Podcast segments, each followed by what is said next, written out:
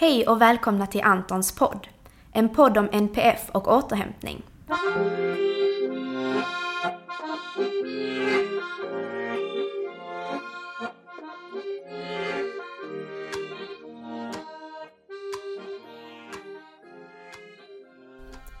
Jag heter Marie och kommer att i dessa poddavsnitt utforska olika aspekter av hur det är att leva med eller tillsammans med någon med NPF, neuropsykiatrisk funktionsnedsättning. Jag heter Josef. För tio år sedan så jobbade jag som pedagog på en särskola och fick en ny elev som hette Anton. Han lärde mig om autism och han lärde mig minst lika mycket om behovet av återhämtning. Jag lärde också känna Antons mamma, Lotta. Att leva med Anton är både fantastiskt och underbart. Men det är också utmanande.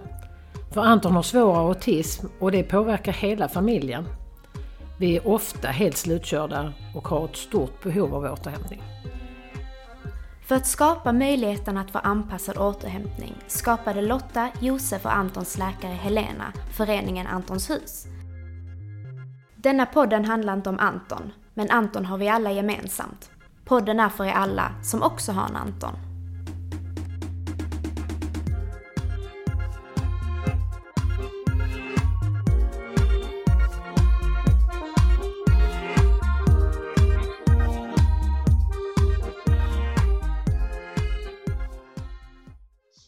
Hej och välkomna till dagens avsnitt och idag ska vi prata om daglig verksamhet och skola. Och idag har jag med mig Josef. Hej! Och jag har med mig Elin. Hej. Och så har jag med mig Peik. Hej! Och de har alla olika erfarenheter av autism, daglig verksamhet och skola. Så det skulle vara intressant att veta vad är era erfarenheter av daglig verksamhet och skola?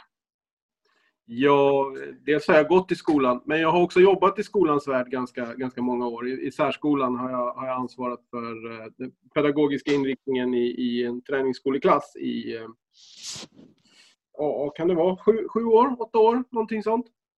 Eh, Så jag har ju haft det i min, min vardag.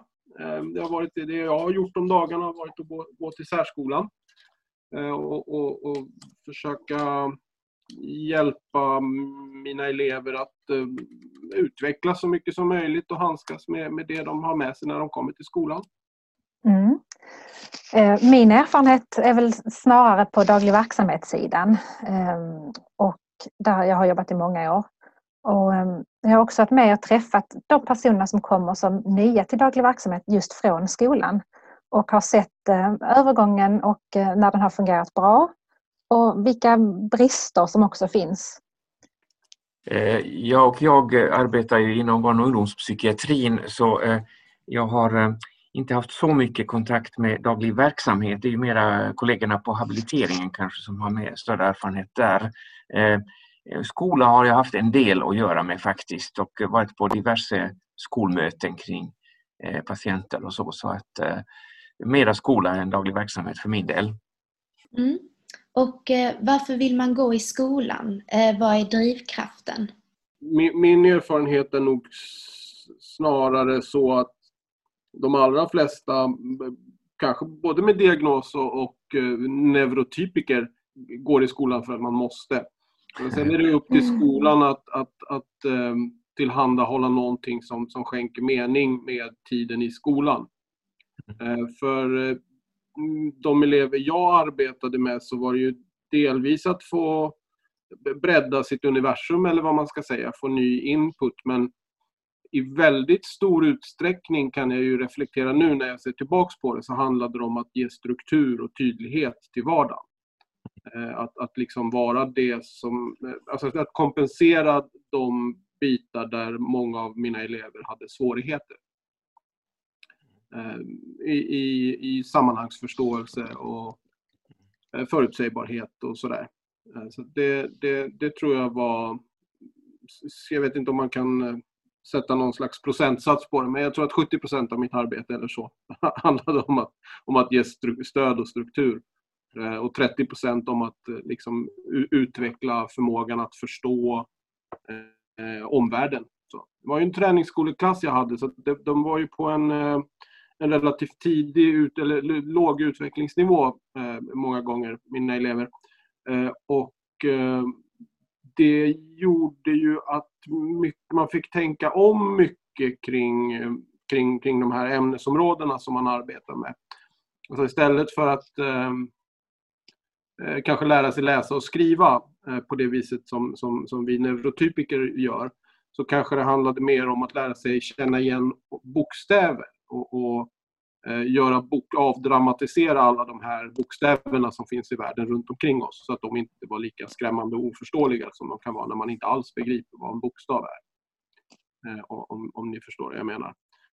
Eh, så att mer, mer den typen av arbete tror jag. Eh, och, och sen eh, att arbeta med de här olika sinnena vi har. Eh, vi jobbade mycket med, med tryck till exempel. Det, det, är ingenting man gör i vanlig skola men att lära sig skilja mellan hårt och, och, och mjukt tryck.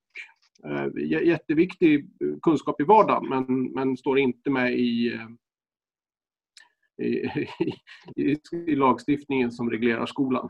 Så kan man säga. Eh, men, men viktigt, liksom, tycker jag. Och eh, hur autismanpassar man skolan? Ja, alltså eh, eh, när det gäller att anpassa till autism, dels har vi ju det här eh, allmänna kunskaper om vad autism är som kan vara eh, viktigt att människor har och eh, då klumpar man ju ihop alla med autism i en enda grupp eh, vilket kan vara lite vanskligt på det sättet att personer med autism skiljer sig så väldigt mycket från varann. Så, men, men det finns ju vissa gemensamma drag inom autismen. Man vet ju att personer med autism har svårare än andra att klara av social interaktion, kommunikation på ett eh, smidigt och enkelt sätt och eh, en tendens att eh, gå in lite mer i repetitivt beteende och så här. Och den kunskapen är ju bra att ha och att kunna anpassa efter det. Att inte ställa för stora krav på det som en person med autism inte, faktiskt inte klarar av. För då blir det inte bra. Kraven måste vara anpassade. Men Samtidigt eh, finns det ett väldigt stort behov av individanpassning därför att personer med autism är så olika varandra helt enkelt. Eh, så, så skulle jag säga. Ja, nu ser, de som lyssnar ser inte hur mycket jag nickar på huvudet nu, men jag håller med. Mm. Och vad är skillnad på autismanpassning och individanpassning?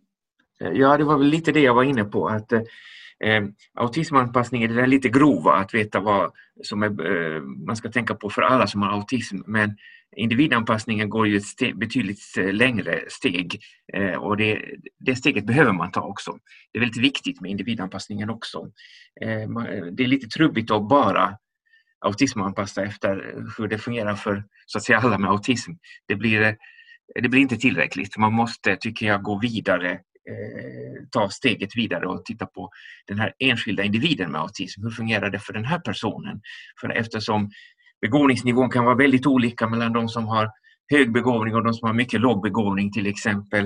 Eh, graden av autism eh, kan skilja sig.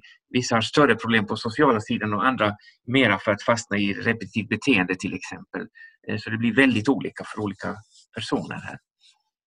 Mm. Jag skulle nog säga så här att eh, vad, vilka behoven är för en person med autism generellt eh, kan man leta efter i diagnoskriterierna. Alltså där finns vissa saker som är gemensamma. Eh, men därmed inte sagt att, att, man, har, alltså att, det, att, att man har samma svårigheter som Pekka är inne på. Det betyder inte att man har samma svårigheter med, med alla områden. Eh, utan jag, jag, min upplevelse är att när, när, när man pratar om autismpedagogik som ska liksom implementera, in, implementeras i vardagen i en skola eh, så handlar det mer om eh, hur mycket ger stöd till så många som möjligt och accepteras av resten. För hittar man den liksom nivån, då där sen kan man börja med individanpassningarna. För sen, sen, behöver man utifrån, precis som vi alla här är olika och behöver olika saker Eh, i, i våra liv så, så, så, behöver personer med autism det också. Men kanske en liten aning uppskruvat då utifrån eh, vissa av de svårigheterna som kan medfölja med en autismdiagnos. Mm. Eh, jag tänker lite så exempel på patienter jag träffat att eh, har man autism, eh, vi var ju inne på det, varför går man i skolan och eh, är det för att man måste och så vidare. det kan vara svårare för vissa elever med autism att intressera sig för skolarbetet. De kan ha sina egna speciella intressen och råkar det sammanfalla med ämnet i skolan så kan det gå jättebra, då är de jätteintresserade. Men sen kan det hända att skolan får för sig att nu ska det här barnet lära sig någonting eh, som eh, det här barnet inte ens förstår varför man ska lära sig. För man har svårare, om, många med autism har lite svårare att knyta ihop helhetsperspektiv och Eh, långt in i framtiden och, och, och, det sociala inte minst, att det ska byggas upp. Alla andra gör det här, då ska jag också göra det. Varför då egentligen? Eh, jag tänker på en elev eh, som eh, vägrade gå till skolan och eh, försökte ta reda på varför går, vill han inte gå i skolan. Jo, de hade fått för sig att ha ett tema om fåglar i skolan. Men eh, den här killen var totalt ointresserad av fåglar.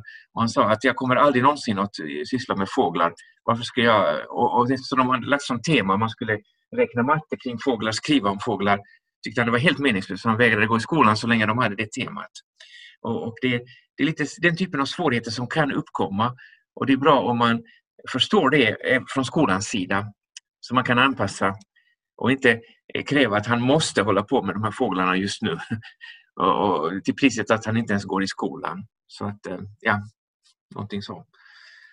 Hur delar man upp personer med autism i klasser? Går de i klasser och delar man upp dem liksom genom vilken ålder eller vilken begåvningsnivå de har? Ja, det är väl den här grundindelningen särskola och normalskola och den går ju faktiskt inte efter autism utan efter begåvningsnivån. Mm. Sen kan man behöva anpassa både inom vanliga skolsidan och på särskolesidan för en elev som har autism. Men, men eh, i grundskolan på normalsidan så finns det ju inte så eh, mycket specialskolformer. Eh, det finns vissa gymnasieformer, där, eh, gymnasier som har specialiserat sig på att ha gymnasium för de med en autismspektrumstörning till exempel. På särskolan vet jag att det också finns specialgrupper och så. Men, men det varierar rätt mycket, eller vad säger du Josef? Ja, nej, men absolut. Nej, det varierar jättemycket och, och jag tror att det kan se väldigt, väldigt olika ut från skola till skola. Eh, och jag tänker inom särskolan så har du också ytterligare eh, indelningar och olika läroplaner. Du har ju läroplanen för särskolan och sen så har du läroplanen för träningsskolan som, som inte läser ämnen på samma vis utan ämnesområden. Eh, jag har dem inte helt färskt för det var ju några år sedan jag arbetade med det. Men det ger en större frihet skulle jag säga, träningsskolans sätt att, att eh, förhålla sig Eh, att utforma det individuellt. För alltså, tittar jag på, på läroplanen för särskolan så tycker jag den är ganska detaljstyrd. Eh, alltså där är ganska mycket, det här ska gås igenom varje enskilt, inom varje enskilt ämnesområde. Eh, och, och, och, där jobbar man också mycket tydligare med det här med, med årskullar så att säga, precis som den vanliga skolan. Träningsskolan är lite, lite friare och lite mer, jag hade, jag hade ibland skillnader på fyra år emellan eleverna i, i min grupp. Eh, men, men det de bedömdes behöva var detsamma. Så, att säga. så det, där, där finns en annan möjlighet att individanpassa, skulle jag säga, i, i träningsskolan. Det är min mm. erfarenhet i alla fall. Den kanske inte stämmer överens med alla andras, men, men, men så, så var det där jag arbetade.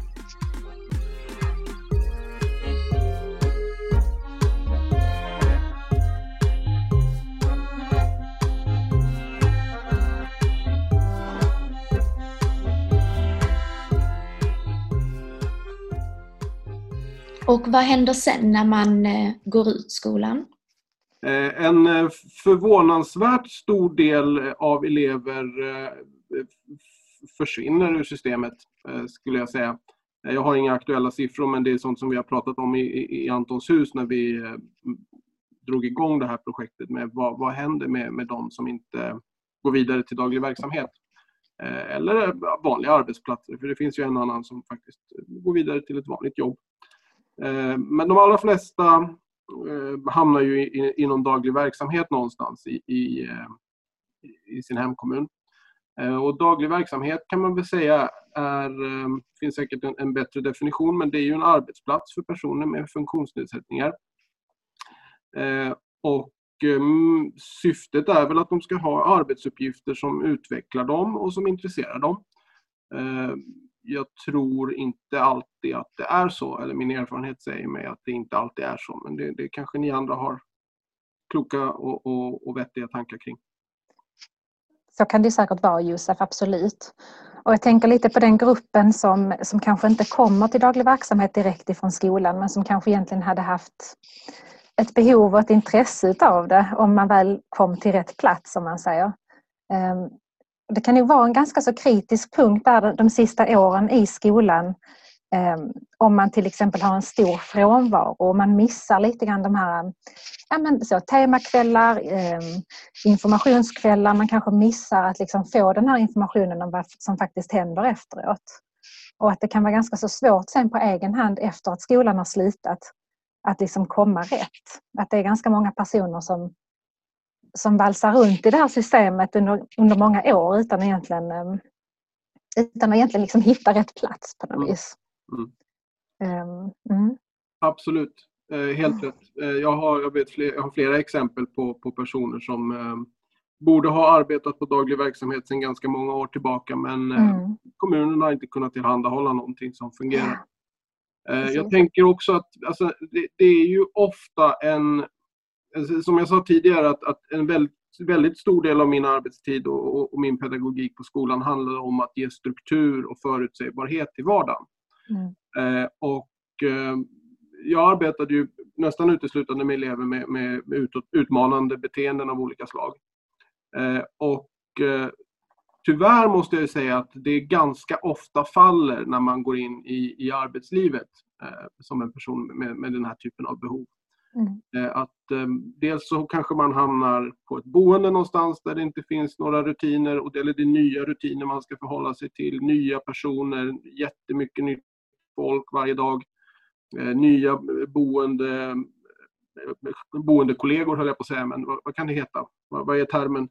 Nya personer att bo med. Yeah. och nya rutiner på en arbetsplats eller en daglig verksamhet. Så det, min erfarenhet är att det tyvärr ganska ofta är en sån där brytpunkt där det blir lite tokigt för många. Eh, mm. Och, och, och, nya, nya beteenden kan uppstå som, som, som är svåra att, att, att vara i och handskas med. Precis. Och mycket där kanske egentligen i, i en eventuell övergång, att där har ju liksom daglig verksamhet ett rätt så stort, ska man säga, ett stort jobb att göra, verkligen sätta sig in i vad, vad är meningsfullt för den här personen. Och sen på något vis kunna möta det i den här, om det finns en övergång och att man har en plan som man, där man jobbar tillsammans. Um, för att starta upp från, från noll det känns, då, då utsätter man en person för en väldigt, eh, vad ska man säga, en väldigt kritisk eh, mm. tid i livet där man, precis som du säger, kanske hamnar i eh, svårigheter som man egentligen inte hade behövt ha.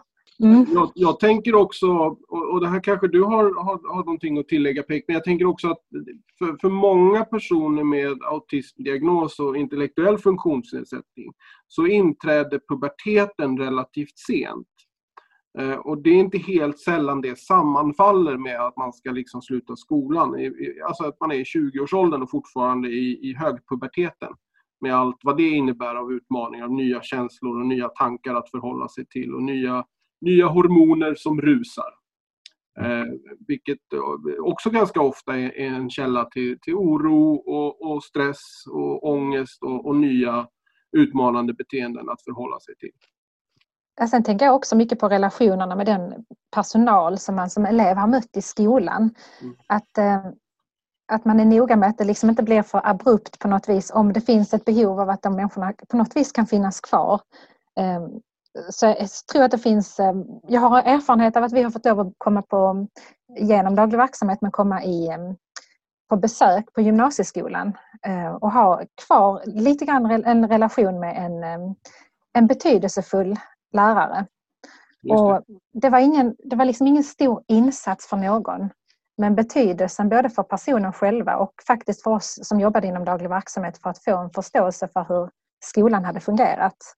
Det var, det var faktiskt helt ovärderligt. Mm. Ja, eh, där kan man säga att eh, det kan vara svårt för eh, oss alla med mm. abrupta förändringar i livet. Det mm. kan nog vem som helst uppleva men har man autism är det ofta väldigt mycket svårare. För det ingår ju faktiskt i ett av kriterierna för autism att man har svårt för förändring och för det nya. Och det är det som gör att personer med autism så ofta fastnar i att göra samma saker.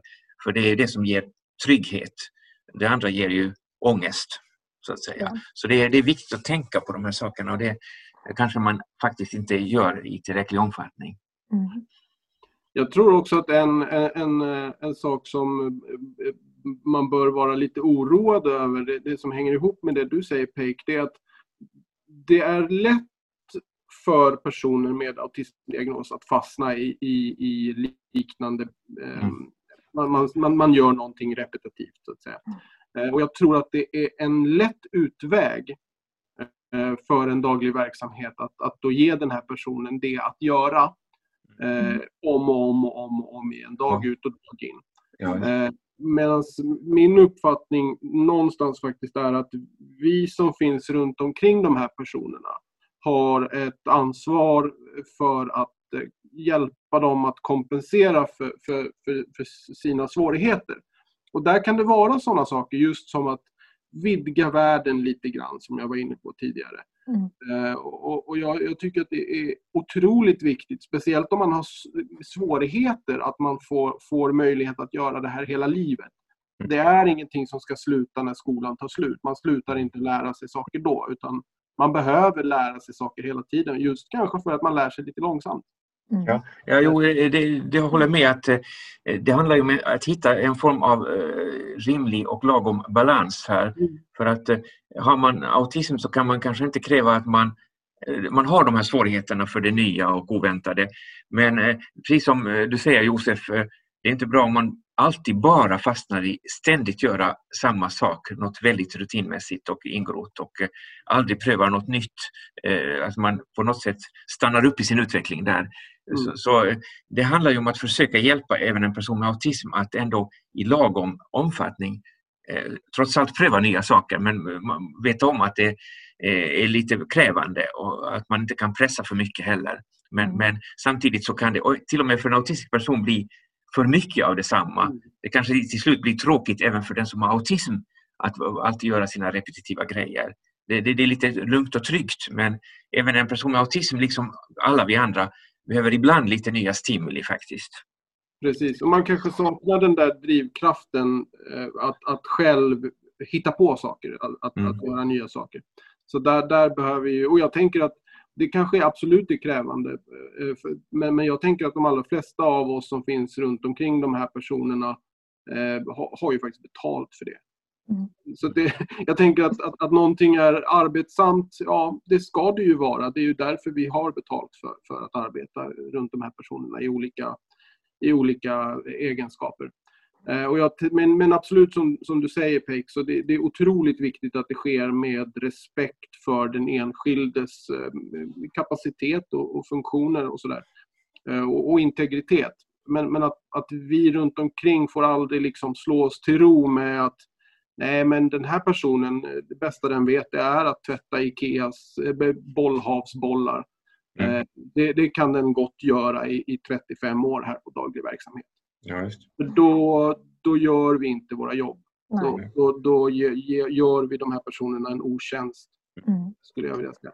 Jag Även som personen säger att jag gillar att tvätta de här bollarna. Alltså, i, idealet är ju att eh, om man eh, kan jobba på att eh, göra en sorts funktionsanalys för just den här personen det handlar om vad kan den här personen klara av och inte klara av? Var går gränserna? Vad är en lagom grad av stimulans för den här personen som kan vara helt annorlunda än för en annan person med samma diagnos? Så att, eh, och då, då duger det inte att bara ha ställt en diagnos utan man måste in på finliret också mm. och, och, ta reda på för den här personen vad fungerar och inte fungerar och kanske göra lite små eh, försiktiga experiment kanske för att, kom, att kunna komma fram till eh, vad som fungerar och inte fungerar.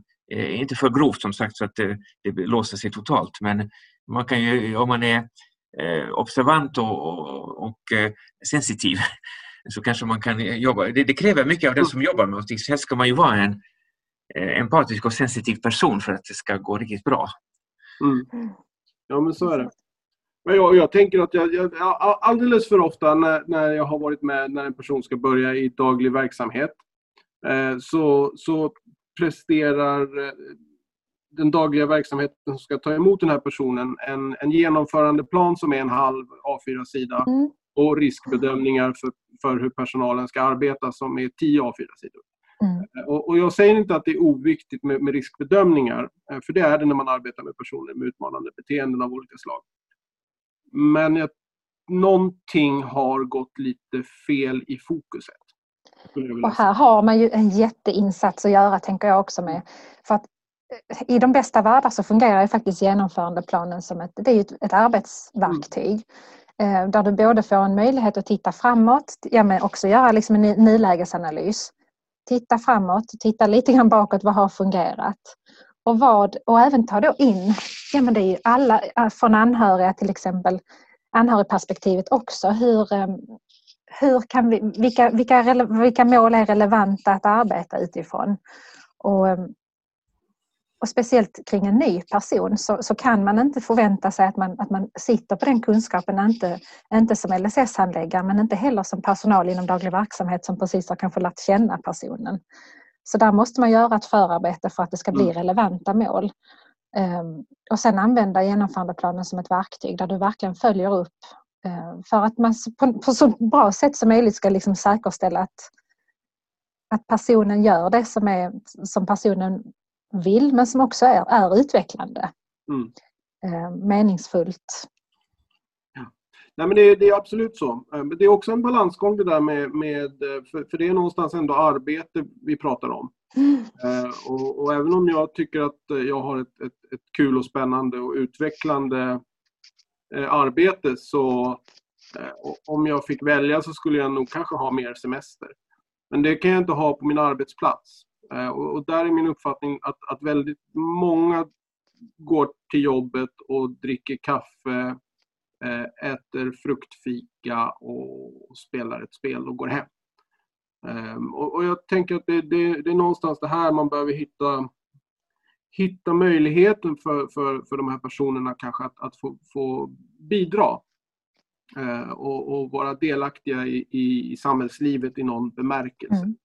Alltså det finns jättemånga e, enkla och, och bra exempel. Jag, jag, känner, jag känner flera stycken vuxna män med autismdiagnos och, och intellektuell funktionsnedsättning som tycker om att såga. Yeah. Ja, det är en sån här aktivitet. Som, ja, men då, kan man stå, då står man och sågar på någon bakgård någonstans. Eh, och mitt förslag är alltid att man ska försöka göra någonting med det här man sågar. Och och sälj det som spillved då, som tändved.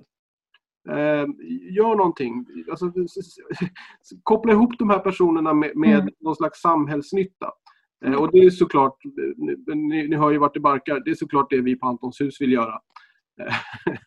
Att vi vill, vi, vi vill ju låta de här personerna vara behövda genom att, att hjälpa andra personer med eh, diagnos och deras familjer att få återhämtning genom att sköta ett semesterhus. Mm. Och på så vis kommer den kunskapen som man som person med egen diagnos också har med sig och den erfarenheten man bär med sig genom livet kommer till nytta. Både för en själv men också för personer man träffar i sin, i sin dagliga verksamhet. Ja men precis, precis så. Mm. Eh, jag tror att det är, är, livsnödvändigt för alla människor oavsett diagnos eller inte att på ett eller annat sätt få vara behövd. Mm.